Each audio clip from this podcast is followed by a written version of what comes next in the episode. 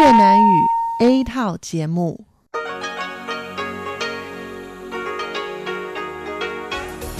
Đây là Đài Phát thanh Quốc tế Đài Loan RTI.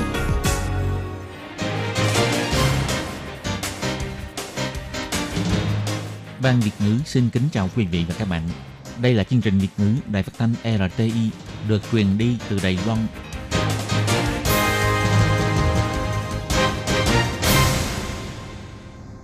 Hello, tôi Kim xin kính chào các bạn. Hoan nghênh các bạn đã đến với chương trình Việt ngữ ngày hôm nay của chúng tôi. Các bạn thân mến, hôm nay là thứ ba, ngày 24 tháng 9 năm 2019, cũng tức ngày 26 tháng 8 âm lịch năm kỷ hợi. Chương trình Việt ngữ ngày hôm nay của chúng tôi sẽ bao gồm các nội dung chính như sau.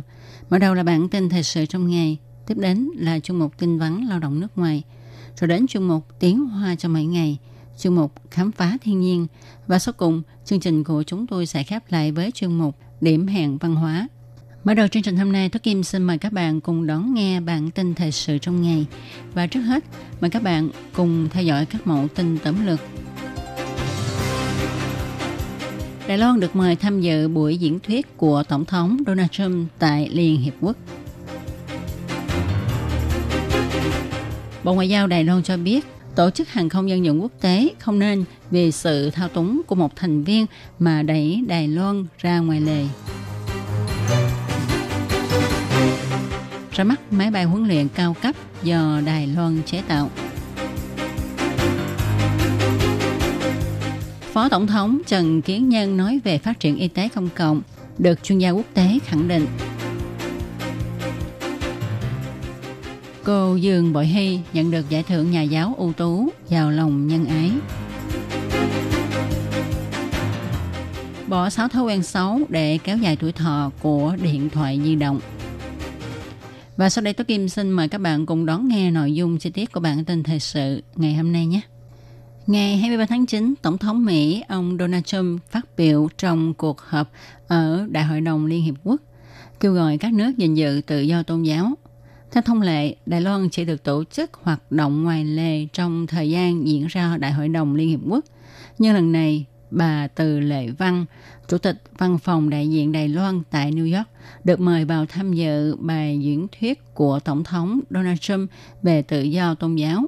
Điều này cho thấy Đài Loan được khẳng định trong việc xúc tiến tự do tôn giáo. Ngày 24 tháng 9, Thủ tướng Tô Trinh Sương cho biết, từ khi Đài Loan rút ra khỏi Liên Hiệp Quốc, đây là lần đầu tiên được chính phủ Mỹ mời đại biểu ngoại giao của Đài Loan chính thức tham gia Đại hội đồng Liên Hiệp Quốc. Đây là một bước đột phá ngoại giao vô cùng quan trọng. Phát ngôn viên Bộ Ngoại giao bà Âu Giang An cho biết, Bộ Ngoại giao Đài Loan không tiện thố lộ về việc bà Từ Lệ Văn tham dự hoạt động kêu gọi toàn cầu bảo vệ tự do tôn giáo của Liên Hiệp Quốc với tư cách gì, vì đây là cái riêng tư giữa Đài Loan và Mỹ. Bà Âu Giang An, phát ngôn viên Bộ Ngoại giao Đài Loan cho biết, Đài Loan chiếm một vị trí trụ cột của các chuyến bay hàng không dân dụng ở khu vực Đông Á. Khu tình báo bay Đài Bắc là cơ quan chủ quản của Cục Hàng không Dân dụng Đài Loan có vị trí quan trọng. Qua sự nói rõ về tầm quan trọng này của Đài Loan, xã hội quốc tế đã thấu hiểu về mức độ chuyên nghiệp, thực vụ và cống hiến của Đài Loan đối với quốc tế như thế nào. Do đó, nhiều quốc gia đã lên tiếng ủng hộ Đài Loan gia nhập vào tổ chức hàng không dân dụng quốc tế. Bà Âu Giang An nói, ICAO 不应该只有任何任何单一的成成员国所操纵哦，应该坚持 ICAO 本身的一个中立性跟一个专业性。那基于维护全球的飞航的安全跟各国利益的这个考量哦，跟这个各国旅客利益的考量。Tổ chức hàng không dân dụng quốc tế không nên nghe lời thiêu dệt của một nước thành viên, mà hãy kiên trì giữ vững lập trường trung lập và chuyên nghiệp. Hãy nghĩ đến sự an toàn bay và lợi ích của hành khách các nước. Nhanh chóng tìm cách thích hợp để tiếp nạp Đài Loan. Đó mới là cách tốt nhất để đảm bảo an toàn bay trên toàn cầu. Đoàn đại biểu của Đài Loan cũng đã đến Canada vào tối ngày 22 tháng 9. Sáng ngày 23 tháng 9 giờ địa phương, đoàn đã mở cuộc họp báo nêu ra quyết tâm tham dự tổ chức hàng không dân dụng quốc tế của Đài Loan. Đại hội của Tổ chức Hàng không Dân dụng Quốc tế là một đại hội mà mỗi một cơ quan hàng không dân dụng nào cũng đến tham dự. Đây cũng là cơ hội giao lưu tốt nhất của các hãng hàng không dân dụng. Bà Hà Thục Bình, Phó Cục Hàng không Dân dụng Đài Loan cho biết, bà sẽ nhân cơ hội này để chia sẻ với các nước để cho quốc tế hiểu rõ hơn việc quản lý đường bay, an toàn bay và bảo an, vân vân của Đài Loan như thế nào. Đồng thời hy vọng tổ chức hàng không dân dụng có thể coi trọng Đài Loan. Ngày 24 tháng 9, Tổng thống Thanh Văn đến tham gia lễ xuất xưởng máy bay huấn luyện cao cấp AGT do Đài Loan sản xuất với tên gọi Dùng Yên. Tổng thống Thanh Văn cho biết, hơn 3 năm trước, khi bà mới nhậm chức tổng thống, bà thấy vì không thiết thực tự chủ về quốc phòng nên việc nghiên cứu phát triển chiến cơ dần dần mất đi. Nếu luôn cả máy bay huấn luyện cao cấp cũng phải ỷ lại vào việc mua của nước ngoài, thì việc nghiên cứu chế tạo chiến cơ sẽ thật sự mất đi. Do đó, bà kiên trì quyết định phải tự chế tạo ra máy bay huấn luyện cao cấp. Trong quá trình chế tạo máy bay huấn luyện cao cấp này, nó không chỉ gia tăng giao lưu giữa Đài Loan và các nước, nó còn giúp Đài Loan tạo thêm nhiều cơ hội việc làm, bồi dưỡng nhân tài trong nước. Tổng thống cũng chỉ ra, với sự ra đời của máy bay huấn luyện cao cấp, chứng minh Đài Loan có tiến bộ vượt bậc trong ngành hàng không vũ trụ. Bất kể là phân tích thiết kế ngoại hình, thử kết cấu, lắp ráp và các kỹ thuật trọng tâm đều do Đài Loan nghiên cứu. Trong vòng 3 năm mà đã sản xuất ra được chiếc máy bay này cho thấy kỹ thuật hàng không vũ trụ của Đài Loan đã tiến bộ và Đài Loan có năng lực trong lĩnh vực này. Tổng thống Thái Anh Văn cho biết, máy bay huấn luyện cao cấp AGT đã được xuất xưởng, mở cánh cửa tự chủ phòng vệ cho Đài Loan. Đối mặt với nghi vấn và bôi nhọ cũng như những thử thách trong nghiên cứu chế tạo máy bay huấn luyện cao cấp, bà luôn kiên trì giữ vững ý định và cùng ủng hộ đội nghiên cứu, khắc phục khó khăn, sáng tạo vinh quang. Ngày 24 tháng 9, Phó Tổng thống Trần Kiến Nhân tham dự Hội nghị học thuật khu vực châu Á, diễn thuyết về lịch sử phòng chống bệnh của Đài Loan. Qua đây nói lên tầm quan trọng y tế công cộng và y học dự phòng. Phó Tổng thống Trần Kiến Nhân đã chia sẻ những kinh nghiệm nghiên cứu và điều trị các căn bệnh ở Đài Loan trước kia như bệnh chân đen, trúng độc arsen mãn tính, viêm gan, ung thư gan, vân vân những chia sẻ của Phó Tổng thống đã nhận được sự quan tâm của quốc tế. Do đó, nhân đây, Phó Tổng thống Trần Kiến Nhân cũng diễn thuyết chuyên đề về phát triển học thuật y tế công cộng toàn cầu. Phó Tổng thống cũng kỳ vọng các chuyên gia y tế và lãnh tụ các nước cùng nhau đạt mục tiêu tiêu diệt nghèo đói, giảm thấp tỷ lệ trẻ em tử vong, nâng cao bảo hiểm y tế sản phụ, đối kháng virus, bảo đảm môi trường lâu bền và quan hệ đối tác toàn cầu vào năm 2030. Chuyên gia dịch tễ học Sandro Gallier hiệu trưởng trường y tế công cộng Boston cho biết, quá trình phòng chống bệnh mà Phó Tổng thống Trần Kiến Nhân nhắc đến gây cho ông ta ấn tượng sâu sắc. Việc này cũng cho thấy Đài Loan đóng vai trò quan trọng trên lĩnh vực y tế công cộng quốc tế. Việc Học viện Y tế Công cộng Đài Loan gia nhập Hội nghị học thuật khu vực châu Á không chỉ xúc tiến giao lưu giữa Mỹ và Đài Loan mà tin rằng sẽ ngày càng có nhiều hợp tác hơn trong các lĩnh vực khác nữa.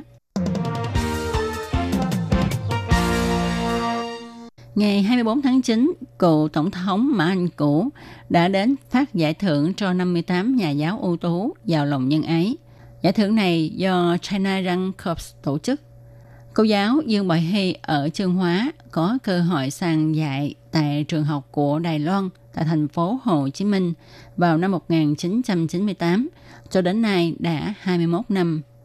Học sinh lớp cô Dương Bội Hy dạy ở thành phố Hồ Chí Minh từng lập kỷ lục thi đậu vào trường đại học Đài Loan và trường đại học chính trị.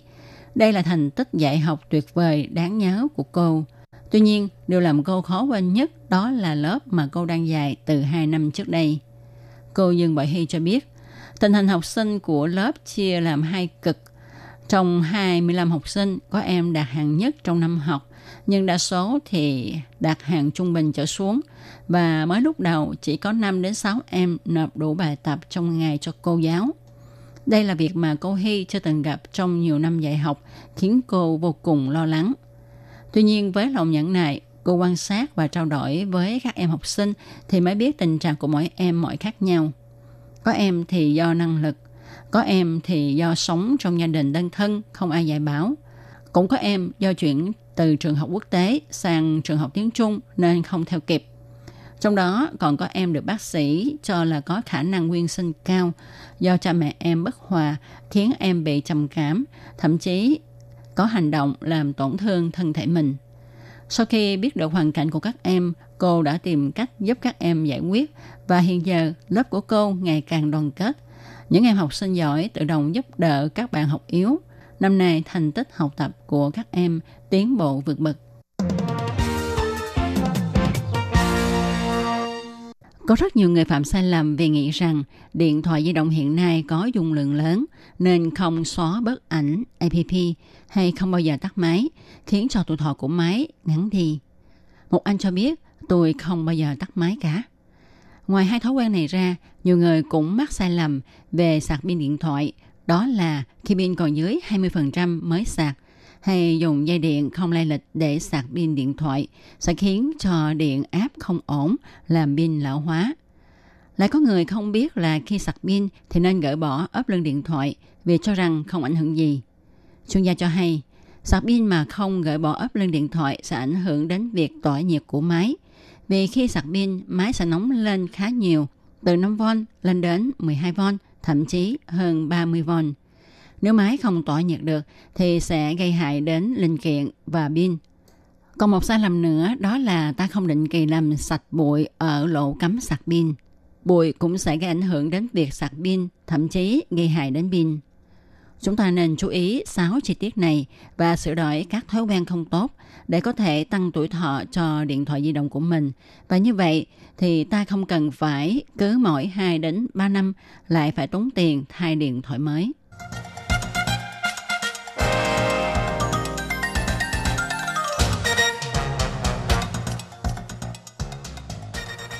Các bạn thân mến, các bạn vừa đón nghe bản tin thời sự ngày hôm nay do Tố Kim thực hiện. Sau đây Tố Kim xin mời các bạn cùng đón nghe phần thông báo. Sếp ơi, có người chở vật liệu đến rồi kìa. Vậy thì kêu một vài công nhân tới giúp để bưng vật liệu xuống. Mấy người lao động nước ngoài này trông rất là siêng năng anh nhỉ? Ừ, họ làm việc chăm chỉ lắm. Thưa ông chủ, có nhân viên tư vấn lao động nước ngoài của chính quyền thành phố Tân Bắc đến thăm ạ. Chào ông, chúng tôi có nhận được cú điện thoại khiếu nại của lao động nước ngoài. Anh ấy nói là anh ấy bị trừ lương nhưng mà không biết tại sao bị trừ và mong ông trả lại số tiền bị trừ cho anh ấy. Tiền lương chúng tôi trả đầy đủ hết mà. Với lại chúng tôi cũng có ghi rất là rõ ràng. Làm sao lại có chuyện trừ tiền anh ấy được chứ? À, tôi nhớ ra rồi. Đó là tiền thuế thu nhập đó. Nhưng tôi không biết chữ, bản lương chi tiết viết tôi đâu có hiểu đâu. Nhưng hệ thống bảng lương của chúng tôi không có hiển thị được ngoài ngữ. Chị có thể dùng bản đối chiếu song ngữ để phát cho lao động nước ngoài xem và để cho lao động nước ngoài hiểu được tại sao là bị trừ tiền và họ bị trừ ở những mục nào. Theo quy định thì chủ lao động phải trả toàn bộ tiền lương cho lao động nước ngoài. Ngoài có thể khấu trừ phí bảo hiểm lao động, bảo hiểm y tế, rồi thuế thu nhập và phí ăn ở, thì các loại chi phí khác đều không được trực tiếp trừ trong tiền lương của người lao động nước ngoài. Và ngoài ra còn phải cung cấp một cái bản chi tiết tiền lương bằng tiếng mẹ đẻ của người lao động để cho người lao động người ta có thể hiểu rõ được những cái nội dung trên đó. Cô hãy đi giải quyết vấn đề này nhanh lên. Đừng vì ham chút lợi nhỏ mà mất việc lớn, lại còn bị phạt tiền nữa. Vâng, tôi đi xử lý việc này ngay lập tức ạ. À. Lương phải được thanh toán đầy đủ, bản lương chi tiết phải dùng song ngữ, như vậy người lao động nước ngoài mới yên tâm làm việc được.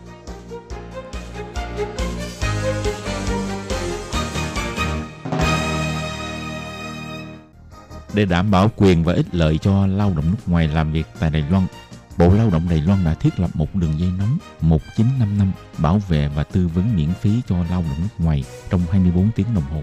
Đường dây này cung cấp phục vụ quan tâm cho lao động nước ngoài xin tư vấn, khiếu nại, chủ thuê hoặc lao động nước ngoài nếu có nhu cầu tư vấn đều có thể thông qua đường dây nóng 1955 để xin hỗ trợ. Ngoài ra để tuyên truyền về đường dây nóng 1955, Sở Phát triển Nhân lực Lao động thuộc Bộ Lao động có in tờ gấp bằng song ngữ là tiếng Trung và bốn thứ tiếng nước ngoài thì bốn thứ tiếng đó bao gồm tiếng Trung và tiếng Anh, tiếng Trung và tiếng Indonesia, tiếng Trung và tiếng Thái, tiếng Trung và tiếng Việt Nam.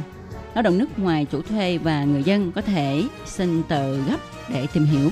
Các bạn lao động nước ngoài xin tư vấn khiếu nại khi có nhu cầu, hãy sử dụng đường dây nóng 1955 để xin hỗ trợ. Sở Phát triển Nhân lực Lao động quan tâm bạn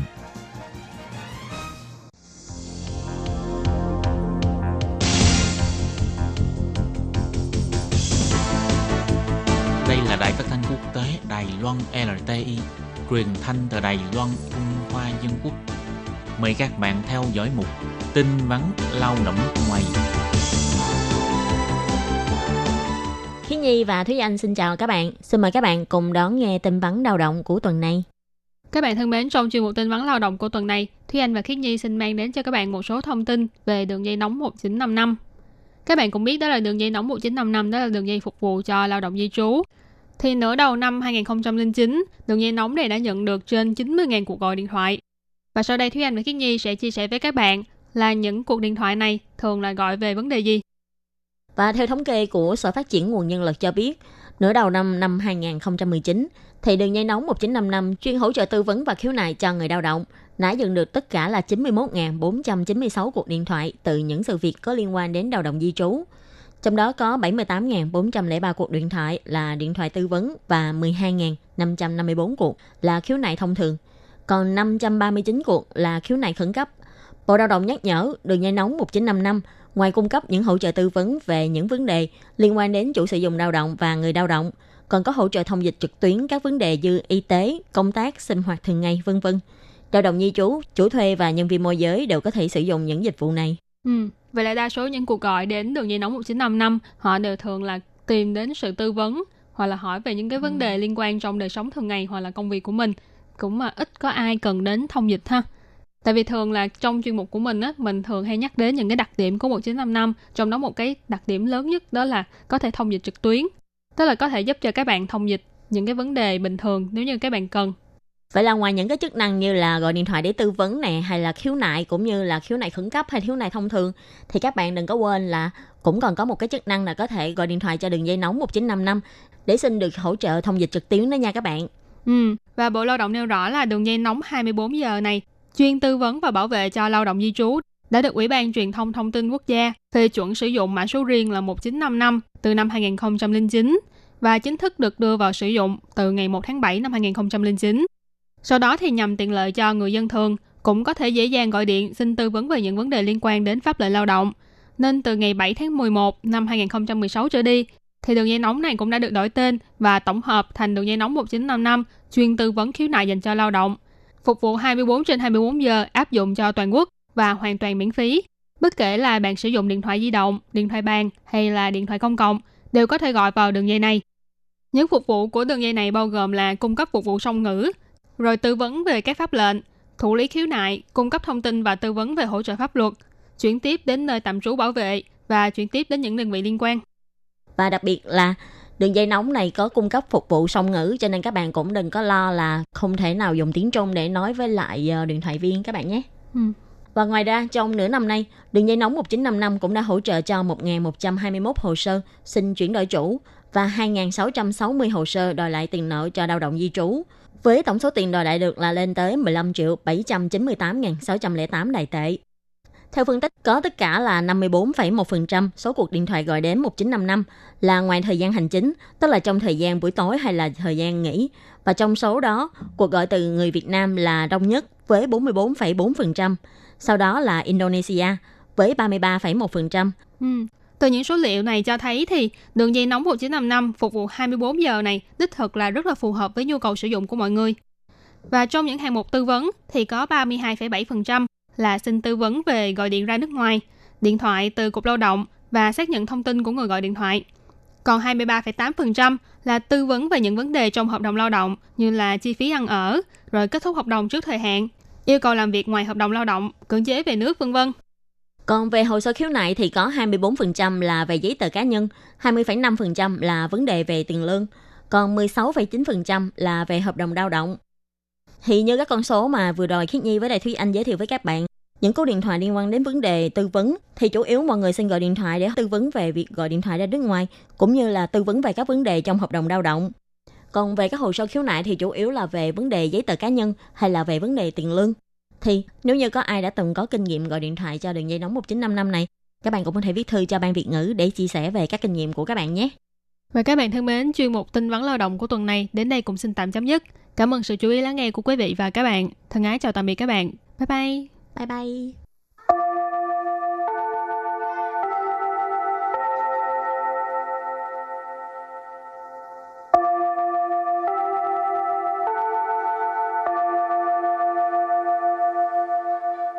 Xin mời quý vị và các bạn đến với chuyên mục Tiếng Hoa cho mỗi ngày do Lệ Phương và Thúy Anh cùng thực hiện.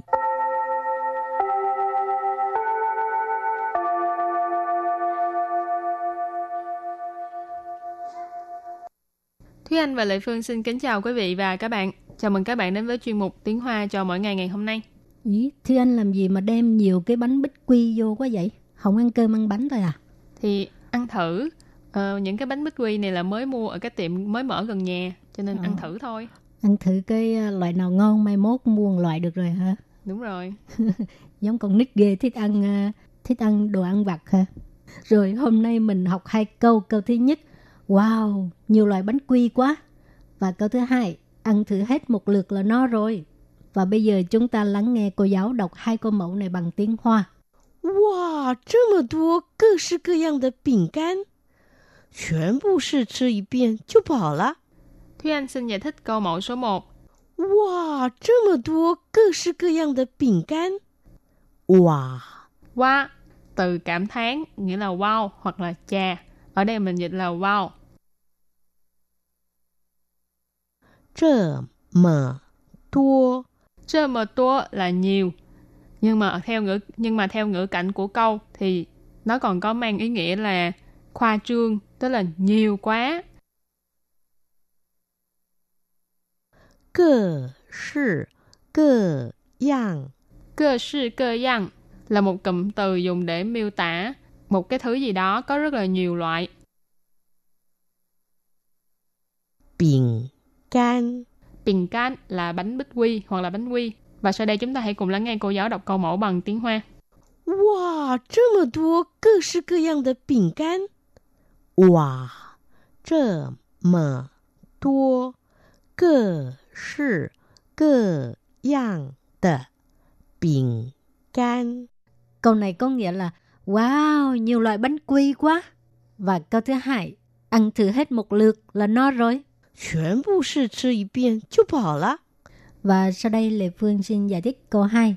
全部 Chuyển bù tức là tất cả, toàn bộ ha. 是吃 Sư chứ tức là ăn thử. Sư tức là thử. Còn chứ là ăn. 一遍 Ý biên tức là một lượt ha. 就饱了。 Châu bảo là là no rồi. Bảo có nghĩa là no. Bảo là tức là no rồi. Và bây giờ xin mời cô giáo đọc câu mẫu này bằng tiếng Hoa. 全部是吃一遍就饱了。全部是吃一遍就饱了。 Câu vừa rồi là ăn thử hết một lượt là no rồi. Và sau đây chúng ta hãy cùng đến với phần từ vựng mở rộng.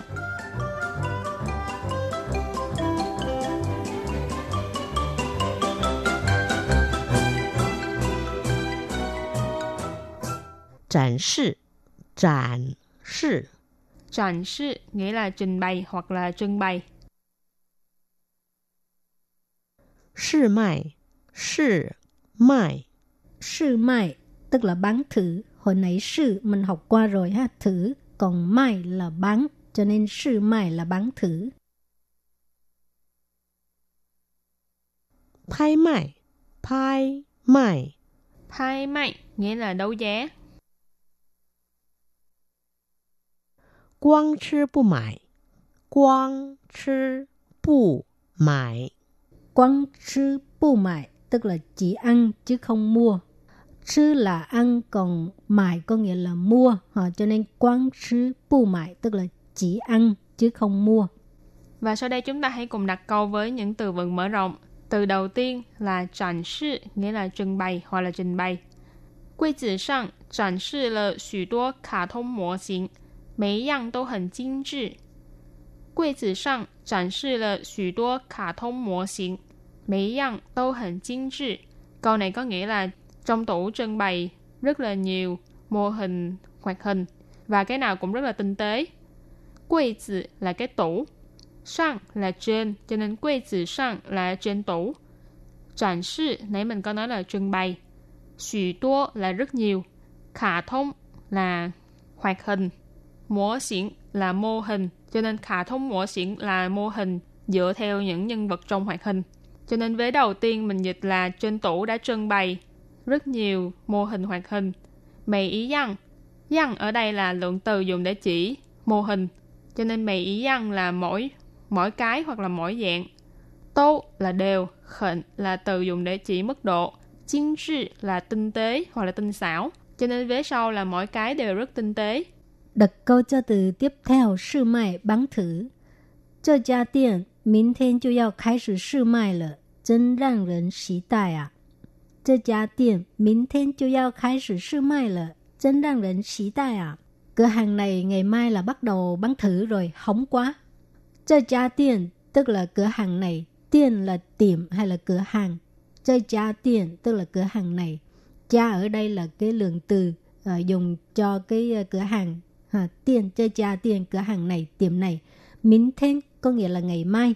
Chiều giao là sẽ khai sử là bắt đầu sư mai là sư mai là bán thử. Chân có nghĩa là thực sự ha. Răng rịnh có nghĩa là khiến cho con người. Sĩ tai tức là trong đời mong đợi hay là hóng. Đặt câu với từ kế tiếp là phai mai.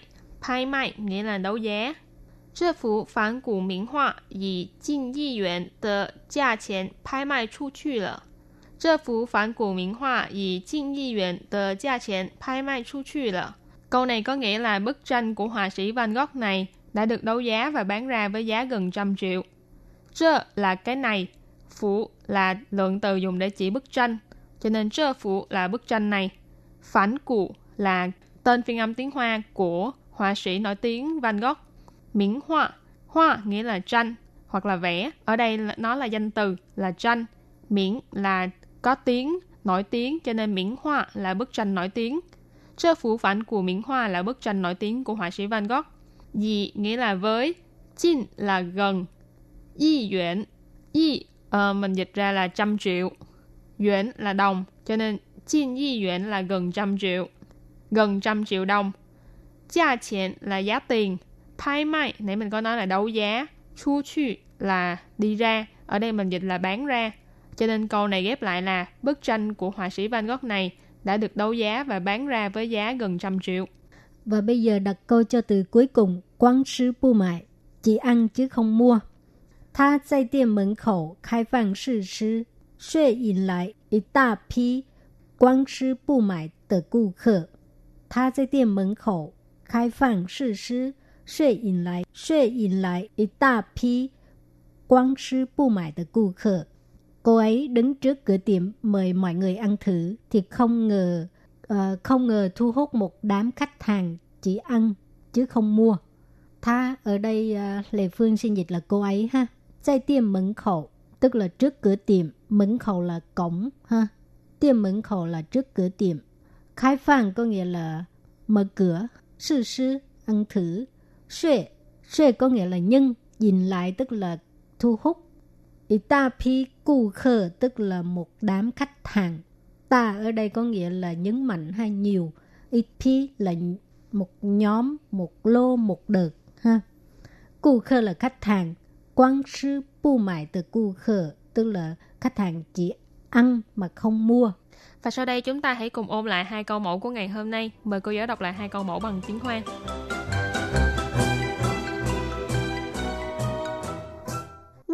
哇，这么多各式各样的饼干！哇，这么多各式各样的饼干。 Câu này có nghĩa là Wow, nhiều loại bánh quy quá. 全部试吃一遍就饱了，全部试吃一遍就饱了。 Câu vừa rồi là ăn thử hết một lượt là no rồi. Và các bạn thân mến, bài học hôm nay đến đây xin tạm chấm dứt. Cảm ơn các bạn đã đón nghe. Bye bye. Bye bye.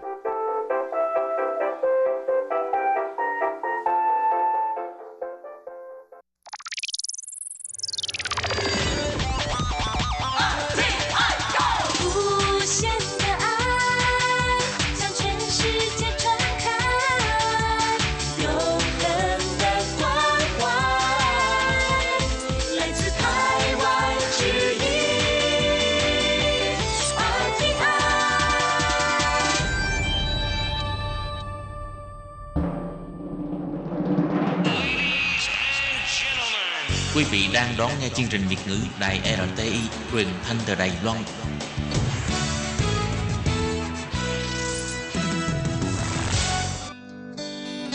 Chào mừng các bạn đến với chuyên mục Khám phá thiên nhiên.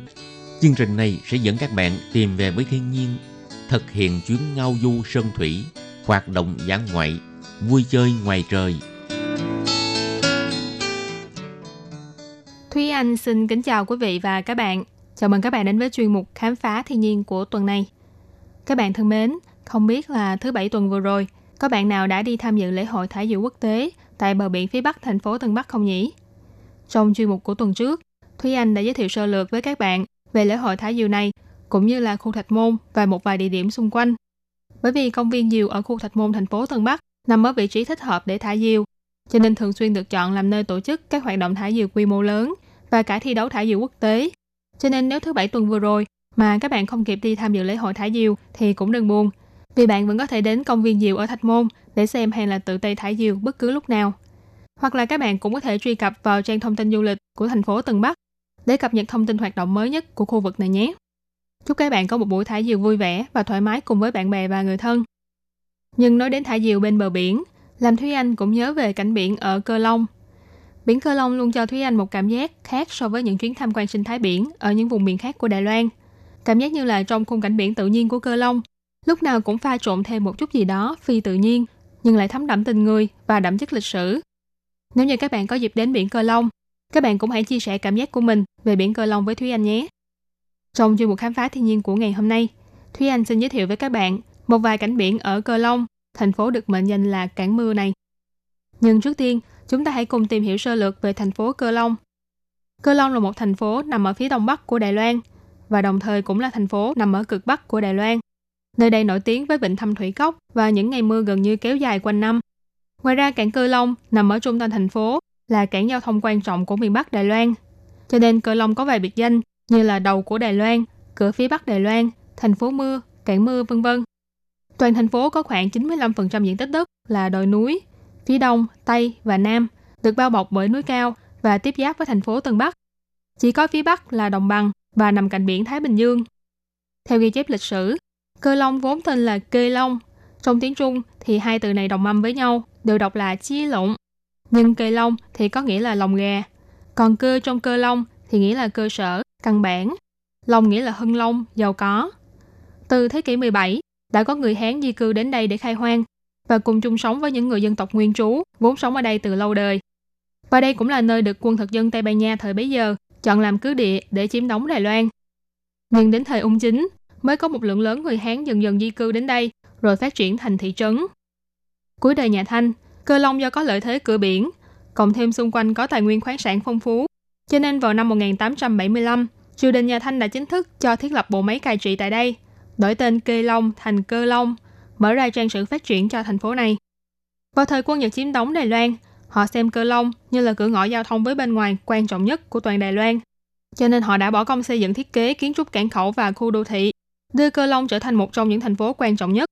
Nhưng số thời ấy chỉ đứng sau thành phố Đài Bắc, Đài Nam và Cao Hùng. Từ đó về sau thì đây cũng là nút thông thương vận tải trọng yếu của toàn Đài Loan. Năm 1924, Cơ Long được chính thức nâng cấp là thành phố. Thế nhưng sau khi 10 kiến trúc lớn được xây dựng, thì trọng tâm hàng hải của Đài Loan lại dời xuống phía Nam. Cộng thêm giới hạn về mặt địa thế, cho nên những dự án mở rộng cảng khẩu gặp phải trở ngại. Cho đến những năm 1990, thì Cơ Long đã chuyển mình thành một thành phố vệ tinh quan trọng của khu đô thị Đài Bắc. Với vai trò không nhỏ trong lịch sử phát triển của Đài Loan, ngày nay Cơ Long ngoài những di tích lịch sử, còn là thánh địa ẩm thực nổi tiếng với những món ăn dân dã khắp phố phường ngõ hẻm. Không chỉ thu hút khách du lịch Đài Loan, mà cả khách du lịch quốc tế cũng không thể cưỡng lại trước những mỹ vị của nơi đây. Thành phố Cơ Long phía Bắc giáp biển Đông Hải. Ngoài khu vực xung quanh cảng Cơ Long và hai bên sông Cơ Long có đồng bằng nhỏ hẹp, những nơi khác đều là đồi núi và nằm sát ngay cạnh đường bờ biển. Giữa các đồi núi lại có không ít sông suối chảy qua, tạo nên khung cảnh thành phố Cơ Long chật chội, tấp nập và những kiến trúc cầu bắc ngang qua sông hay đường hầm ở khắp nơi trong thành phố. Mặc dù diện tích đất núi không nhiều, nhưng đại đa số là những đồi dốc, cho nên đã gây trở ngại cho việc mở rộng và phát triển thành phố. Nhưng cũng do ảnh hưởng từ phân bố đồi núi, cho nên đại đa số nhà ở của thành phố Cơ Long đều được xây dựng trên vùng đồi, từ trung tâm thành phố cho đến khu vực đồi núi xung quanh. Đâu đâu cũng thấy những kiến trúc theo đủ phong cách khác nhau. Còn vùng ngoại ô thành phố thì tràn ngập những tòa chung cư kiểu mới được xây dựng trên dốc đồi. Thành phố Cơ Long nằm ở vùng khí hậu gió mùa cận nhiệt đới, do có gió mùa đông bắc thổi qua biển vào mùa đông và địa thế sau lưng là núi, trước mặt là biển, khiến cho không khí ở Cơ Long có độ ẩm cao và thường xuyên mưa. Mỗi năm vào tháng 12, thành phố Cơ Long lại bị bao trùm bởi những tầng mưa dày đặc, nhất là vào thời điểm giao mùa giữa mùa đông và mùa xuân. Khu vực cảng và trung tâm thành phố Cơ Long thường xuyên bị sương mù che phủ, khi nghiêm trọng nhất có thể khiến cho cả hệ thống vận tải ở cảng Cơ Long phải ngừng hoạt động. Nhưng cũng bởi nét đẹp mờ ảo trong sương như thế, mà cũng có không ít người gọi cảnh tượng này là vụ tỏa vũ cảng. Vụ nghĩa là sương mù, tỏa nghĩa là khóa lại, giam giữ, vũ là mưa, có nghĩa là sương mù khóa cản mưa lại. Mùa hè thì có gió Tây Nam, nhưng do bị núi cao chặn lại, nên mặc dù nằm ở vùng cực Bắc của Đài Loan, nhưng mùa hè ở Cơ Long thì lại khá là nóng. Thế nhưng những năm gần đây, do ảnh hưởng của biến đổi khí hậu toàn cầu, bắt đầu từ sau những năm 1990, lượng mưa mỗi năm của Cơ Long đã bắt đầu có dấu hiệu suy giảm. Thậm chí trong đó có vài năm còn xảy ra hạn hán nghiêm trọng. Vào thời quân Nhật chiếm đóng Đài Loan, cũng có một thời kỳ Cơ Long hưng thịnh. Đương cục Nhật Bản lúc ấy mong muốn phát triển du lịch, nên đã chú trọng phát triển những địa điểm tham quan thời ấy như cảng Cơ Long, công viên Cao Sa và bãi tắm Vịnh Đại Sa. Ngoài cảng Cơ Long thì hai địa danh còn lại nay đã không còn. Địa chỉ hiện tại của Trung tâm Văn hóa Cơ Long vốn là một vùng đồi núi nhỏ. Thời Nhật trị thì trên đường này có xây một công hội đường, nằm ngay cạnh kiến trúc tòa thị chính ngày nay. Bước vào thời dân quốc, lại cho xây dựng trung chính đường ngay tại nơi này. Sau những năm 1980, chính phủ thành phố Cơ Long vì muốn xây dựng trung tâm văn hóa, cho nên đã cho sang bằng đồi núi và dần dần trở thành địa hình cũng như là kiến trúc như ngày nay. Ngày xưa khu vực này còn là nơi sinh sống của loài sam biển. Nghe nói mỗi khi đổi trời, từng đàn sam sẽ rời khỏi mặt nước để bò lên bờ. Thế nên ở khu vực nằm giữa bờ đông và bờ tây của vịnh Cơ Long là nơi có mật độ đá san hô phân bố dày đặc. Hai hòn đá to nhất được người dân địa phương đặt tên là Sam Đực và Sam Cái. Sau đó thì để xây và mở rộng cảng biển, nên người Nhật đã cho phá nổ toàn bộ đá san hô và mở ra vịnh cảng biển rộng lớn như ngày nay. Trước ga xe lửa Cơ Long, có một bến tàu tên Tiểu Đỉnh. Từ đây du khách có thể thuê thuyền nhỏ để đi du ngoạn cảng Cơ Long, hay có thể đáp du thuyền để ra khơi đến đảo Cơ Long một chuyến. Từ ngoài khơi xa, ngắm nhìn toàn cảnh bờ biển phía bắc của Đài Loan. Ngoài ra ở một số cảng cá phụ cận, còn có dịch vụ cho thuê tàu câu cá. Những tàu này sẽ ra khơi vào khoảng hoàng hôn, đến 6 giờ sáng hôm sau thì về lại bến tàu. Du khách có thể trải nghiệm thú vui câu cá suốt cả đêm và ngắm nhìn cảnh biển lung linh tĩnh lặng đặc trưng của vùng biển phía Bắc Đài Loan. Ngoài những đặc trưng về phong cảnh tự nhiên và cảng biển, Cơ Long còn nổi tiếng với những bể pháo cổ xưa. Số lượng bể pháo ở xung quanh biển Cơ Long là nhiều nhất toàn Đài Loan. Có những bể pháo có từ thời nhà Thanh hay thời quân Nhật chiếm đóng, nằm phân bố ở trên những đồi nhấp nhô xung quanh khu vực cảng biển. Ngày nay, những bể pháo này đã được tu sửa và mở cửa cho người dân tự do tham quan. Tuy nhiên, ở đây Thúy Anh cũng nhắc nhở các bạn là, mặc dù những bể pháo hay di tích xưa này không có người canh gác để bảo vệ hay lập hàng rào chắn xung quanh, nhưng các bạn cũng nhớ là đừng phá hoại hay gây ảnh hưởng đến những cổ vật này, vì chúng đều là một phần quan trọng của lịch sử, không chỉ của riêng Đài Loan, mà còn mang giá trị lịch sử của cả một khu vực biển lân cận.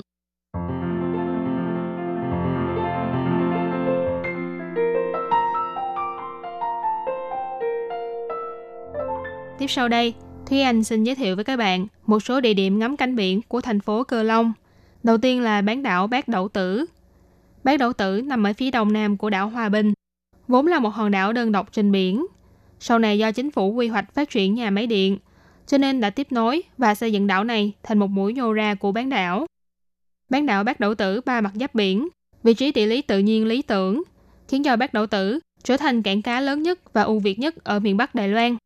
Tương truyền rằng, nơi đây trước đây là nơi sinh sống của những người dân tộc nguyên trú sống ở khu vực đồng bằng của Đài Loan. Sau này khi người Hán di cư đến đây, mới dần dần hình thành nên làng đánh cá. Khi hoàng hôn chiếu rọi trên mặt biển, từng đoàn đánh cá trở về sau những ngày lao động vất vả. Từng con sóng gặp gền theo gió, mang theo cả những mồ hôi công sức và thành quả đánh cá bội thu đầy ắp.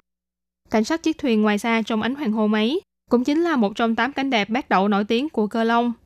Trên thực tế, bất kể là sáng sớm, hoàng hôn hay là tối khuya, bất kỳ thời điểm nào trong ngày, thì bát đậu tử cũng khiến cho người ta si mê bởi vẻ đẹp thiên biến vạn hóa của nó, như nếu kéo du khách ở lại với cảnh sắc tự nhiên hài hòa thơ mộng. Công viên bờ biển Bát Đậu Tử nằm ở khu vực ven biển Bát Đậu Tử, có trang thiết bị hoàn thiện như đường đi bộ, đình nghỉ mát, đài ngắm biển vân vân. Khi đến đây, du khách ngoài có thể chiêm ngưỡng diện mạo tươi đẹp của đảo Cơ Long, ngắm nhìn đại dương bao la hùng vĩ, cảm nhận từng cơn gió biển lướt qua, còn là dịp để tìm hiểu về những địa hình thú vị của nơi đây. Bên bờ biển có rất nhiều địa hình bị xâm thực bởi nước biển. Những dãy đá trải dài, những khe sâu hay những rãnh nước được hình thành nên từ sự xói mòn của sóng biển. Từ những hình dáng kỳ quái ấy, bạn có thể thỏa thích phát huy trí tưởng tượng của mình, cùng bạn bè và người thân quan sát và nhận xét về hình dạng của những hòn đá thú vị độc đáo.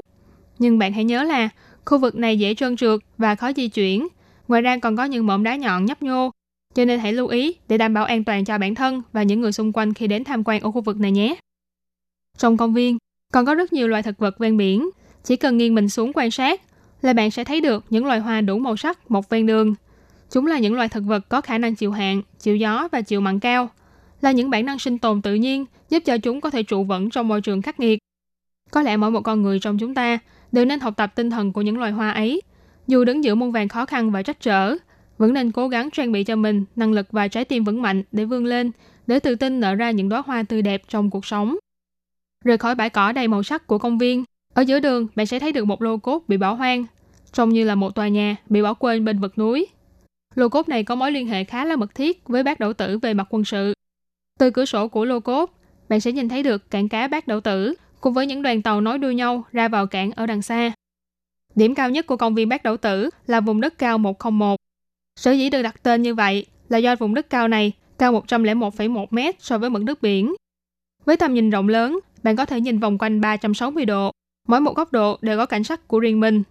Từ đây còn có thể nhìn thấy cả những địa điểm nổi tiếng như là Cổ Phần, Vịnh Phan Tử Áo, Cảng Vọng Hải, vân vân. Vào mỗi mùa xuân và mùa thu, còn là lúc những đàn chim di trú với đủ chủng loại và màu sắc bay rợp trời. Đi dọc theo con đường đi bộ, hai bên là hoa cỏ xanh ngát, chim bướm trao lượng nô đùa trong không trung. Vừa đi vừa ngắm cảnh, chẳng bao lâu sau bạn sẽ đến được vòng u cốc. Vòng u cốc hay cũng có người gọi là vòng ưu cốc. Trong tiếng Trung, hai từ này là đồng âm với nhau. Nhân vọng nghĩa là nhìn, u nghĩa là sâu xa, còn vong thì là quên đi, ưu thì là ưu phiền. Cho nên nếu gọi là vong ưu cốc thì có nghĩa là quên đi ưu phiền. Đây là một khe núi hình chữ V nằm giữa bát đậu tử và xóm trường đàm. Cả một khe núi cỏ mọc xanh ngát phủ khắp mặt đất, nhấp nhô tạo nên những gợn sóng mềm mại mỗi khi gió thổi qua. Từ đây bạn có thể thấy được cảng cá bát đậu tử, đằng xa thì là đảo Cư Long ở giữa biển khơi. Cảnh sắc tuyệt đẹp thơ mộng, đứng giữa thiên nhiên rộng lớn, thực sự sẽ cho ta cảm giác quên đi mọi ưu phiền. Đi dọc theo con đường nhỏ từ trên vách núi xuống, có thể ra đến một bãi biển rộng khoảng 20 mét. Khắp bãi biển là những cảnh quan địa chất bị xói mòn trông rất thú vị và cũng là nơi thích hợp cho những hoạt động ven biển như là nhặt vỏ sò, tìm cua biển hay là nghịch nước vân vân. Rời khỏi vòng U Cốc, các bạn cũng có thể đến bên bờ biển Đại Bình ở gần đó. Bờ biển Đại Bình là một bãi biển được tạo nên bởi sự xói mòn của sóng biển. Ở đây bạn còn có thể thấy được những hang đá được hình thành nên từ sóng biển, hình dáng kỳ thú lạ mắt. Chắc chắn sẽ là nơi khám phá sự kỳ diệu của tự nhiên đầy thú vị và cũng là nơi chụp ảnh check-in lý tưởng cho những ai thích sưu tầm hình ảnh thiên nhiên Ngoài ra bạn còn có thể quan sát hoạt động của các loài sinh vật vùng gian triều như cá, tôm, cua vân vân. Khi mùa xuân đến, trên những mỏm đá nhô cao giữa biển hay trên bãi cát, còn có thể nhìn thấy các loại tảo biển phủ trên đá, trông như những viên đá lung linh trên cát. Thế nên nơi đây còn được gọi là thắng cảnh lục bảo thạch. Cảnh sắc bốn mùa ở đây có những biến hóa rất rõ rệt, cho nên nếu bạn đến dạo chơi vào những mùa khác nhau, bạn sẽ được dịp chiêm ngưỡng những cảnh sắc vô cùng khác biệt. Chẳng hạn như vào khoảng mùa đông và mùa xuân, thì là cảnh tảo biển xanh ngát như một cánh đồng, Mùa hạ và mùa thu thì là dịp để quan sát những hóa thạch bên bờ biển. Mùa xuân và mùa hè thì chắc chắn không thể nào bỏ qua lớp học sinh thái động vật vùng gian Triều phong phú đa dạng. Hay bạn cũng có thể chỉ đứng trên bờ biển tĩnh lặng, ngắm nhìn đại dương bao la như bất tận ở phía trước, lắng nghe tiếng sóng biển rì rào, tận hưởng những phút giây tĩnh lặng của lòng mình giữa thiên nhiên rộng lớn. Các bạn thân mến, trong chuyên mục khám phá thiên nhiên của ngày hôm nay, Thúy Anh đã giới thiệu với các bạn đôi nét về thành phố mưa Cơ Long và một số địa điểm ngắm cảnh biển lý tưởng Hy vọng các bạn sẽ có một chuyến đi khám phá bổ ích và thú vị. Chuyên mục khám phá thiên nhiên của tuần này cũng xin khép lại tại đây. Cảm ơn sự chú ý lắng nghe của quý vị và các bạn. Thân ái chào tạm biệt và hẹn gặp lại các bạn trong chuyên mục của tuần sau. Bye bye!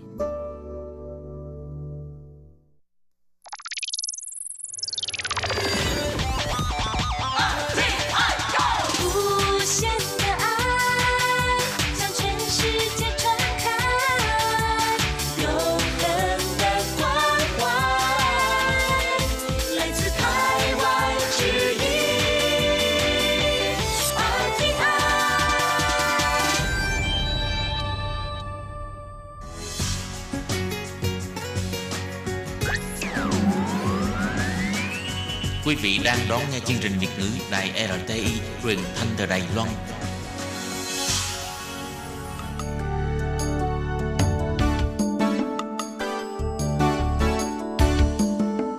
Chào mừng quý vị đến với chuyên mục Điểm hẹn văn hóa do Khiết Nhi phụ trách.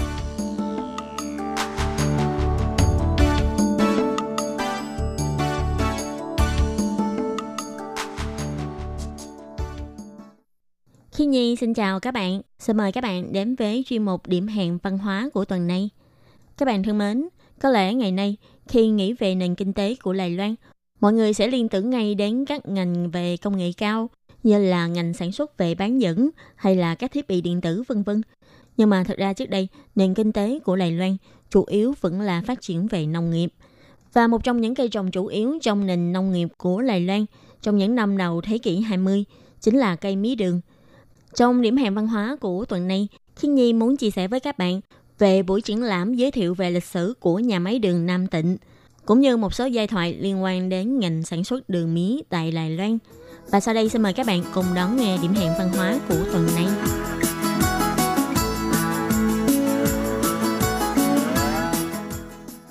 Các bạn thân mến, nhà máy đường Nam Tịnh được thành lập vào năm 1908 tại xã Thủy Thượng, huyện Gia Nghĩa. Đến nay đã có 111 năm lịch sử.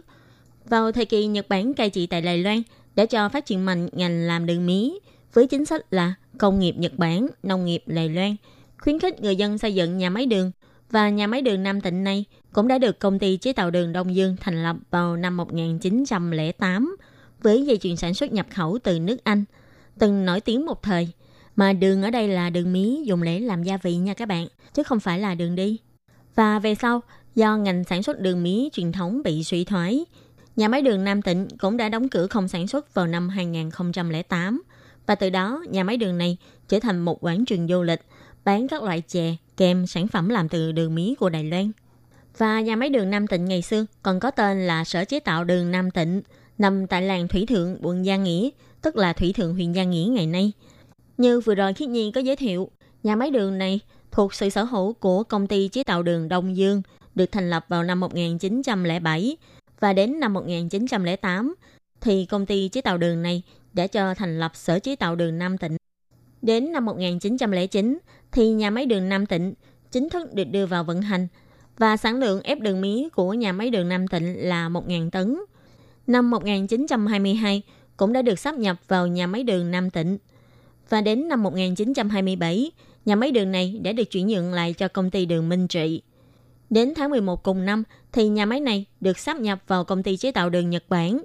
Bốn công trường chế tạo đường tại Bắc Cảng, Đậu Lục, Nguyệt My, Âu Nhật đều do công ty này tiếp nhận, tăng sức sản xuất lên đến 3.200 tấn đường mía. Sau năm 1945, Sở chế tạo đường mía Nam Tịnh cũng đã trở thành chi nhánh số 3 cho công ty đường Đài Loan và được đổi tên thành nhà máy đường Nam Tịnh. Vì khu nhà xưởng từng bị ném bom, bị hư hại nghiêm trọng. Đến cuối năm 1946, sau khi chạy thử ép đường, sau đó mới lần lượt hồi phục lại công tác sản xuất đường của nhà xưởng. Đến năm 1950, do thay đổi chế độ quản lý, lúc bấy giờ nhà máy đường Nam Tịnh thuộc quản lý của xưởng Tân Doanh. Đến năm 1972, nhà máy đường này lại quay về chế độ tổng hợp, đổi tên thành là nhà máy đường Nam Tịnh. Lúc bấy giờ thì nhà máy đường Nam Tịnh và nhà máy nhỏ ở phía dưới là nhà máy tán đầu, đều được quy về sự quản lý của tổng nhà máy đường tuần Doanh. Đến năm 2008 thì nhà máy đường này đã ngừng hoạt động. Vừa rồi là tóm lược lịch sử phát triển của nhà máy đường Nam Tịnh do Hiệp hội Mỹ học cuộc sống huyện Gia Nghĩa đã tốn 2 năm để điều tra về lịch sử và văn hóa ngành sản xuất đường và viết thành sách.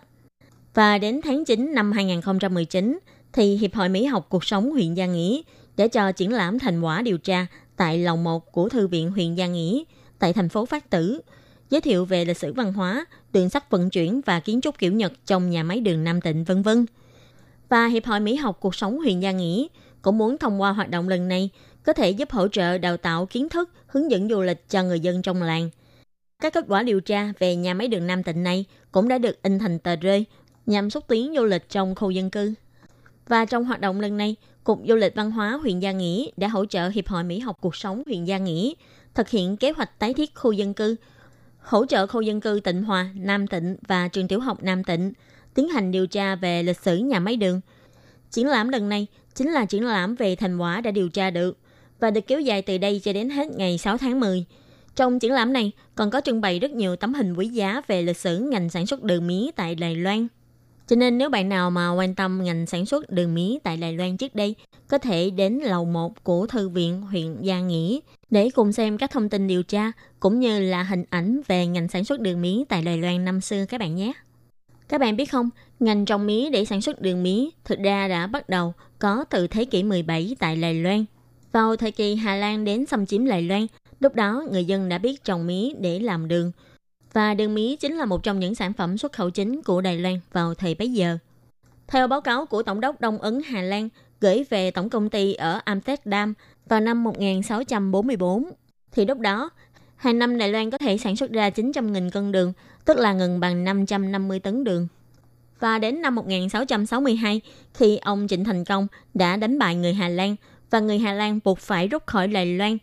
Và đồng thời, công ty Đông Ứng Hà Lan cũng di dời sự nghiệp sản xuất đường mía ra khỏi Đài Loan và chuyển đến Java của Indonesia, giúp Java phát triển thành một trong những nơi sản xuất đường quan trọng nhất của thế giới.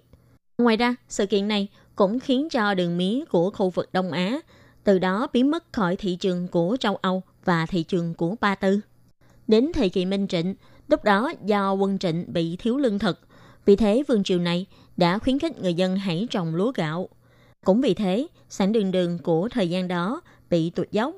Mãi đến sau này thì vương triều nhà họ Trịnh đã cho ông Lô Quốc Hiên đến Phúc Kiến để nhập giống mía mới vào Đài Loan và cho mời những người chế tạo đường giỏi của Tuyền Châu và Trương Châu đến Đài Loan. Vào thời kỳ đó, sản đường đường của Đài Loan đạt đến 18.000 tấn. Thời gian này, Đài Loan chủ yếu xuất khẩu đường sang Nhật Bản để đổi lấy các loại kim loại như là đồng hay chì dùng để chế tạo vũ khí. Đến tháng 5 năm 1677, còn có ghi chép lịch sử lại cho thấy một chiếc tàu của Anh Quốc mang tên Formosa đã vận chuyển đường từ Đài Loan đến Ấn Độ.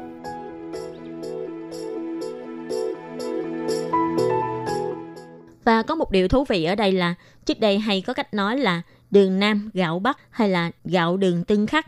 Đó chính là chỉ về sự việc phân chia ranh giới để trồng gạo hay là trồng mía. Như cách nói gạo đường tương khắc là chỉ trong thời kỳ Nhật Bản cai trị tại Đài Loan, hiện tượng cạnh tranh đất canh tác của ngành trồng mía và trồng gạo. Căn cứ vào hiện tượng này, công ty sản xuất đường lúc bấy giờ đã thực hiện luật trợ giá, tức là một khi trong thời gian thu hoạch mía, nếu giá gạo tăng thì công ty đường sẽ điều chỉnh lại giá mía để bằng với giá gạo để khuyến khích người dân trồng mía không trồng gạo. Nhưng vì do sau đó, nguồn lương thực chính của Nhật Bản đều đến từ Đài Loan, nên phủ tổng đốc Đài Loan lại quay lại khuyến khích người dân hãy trồng lúa gạo.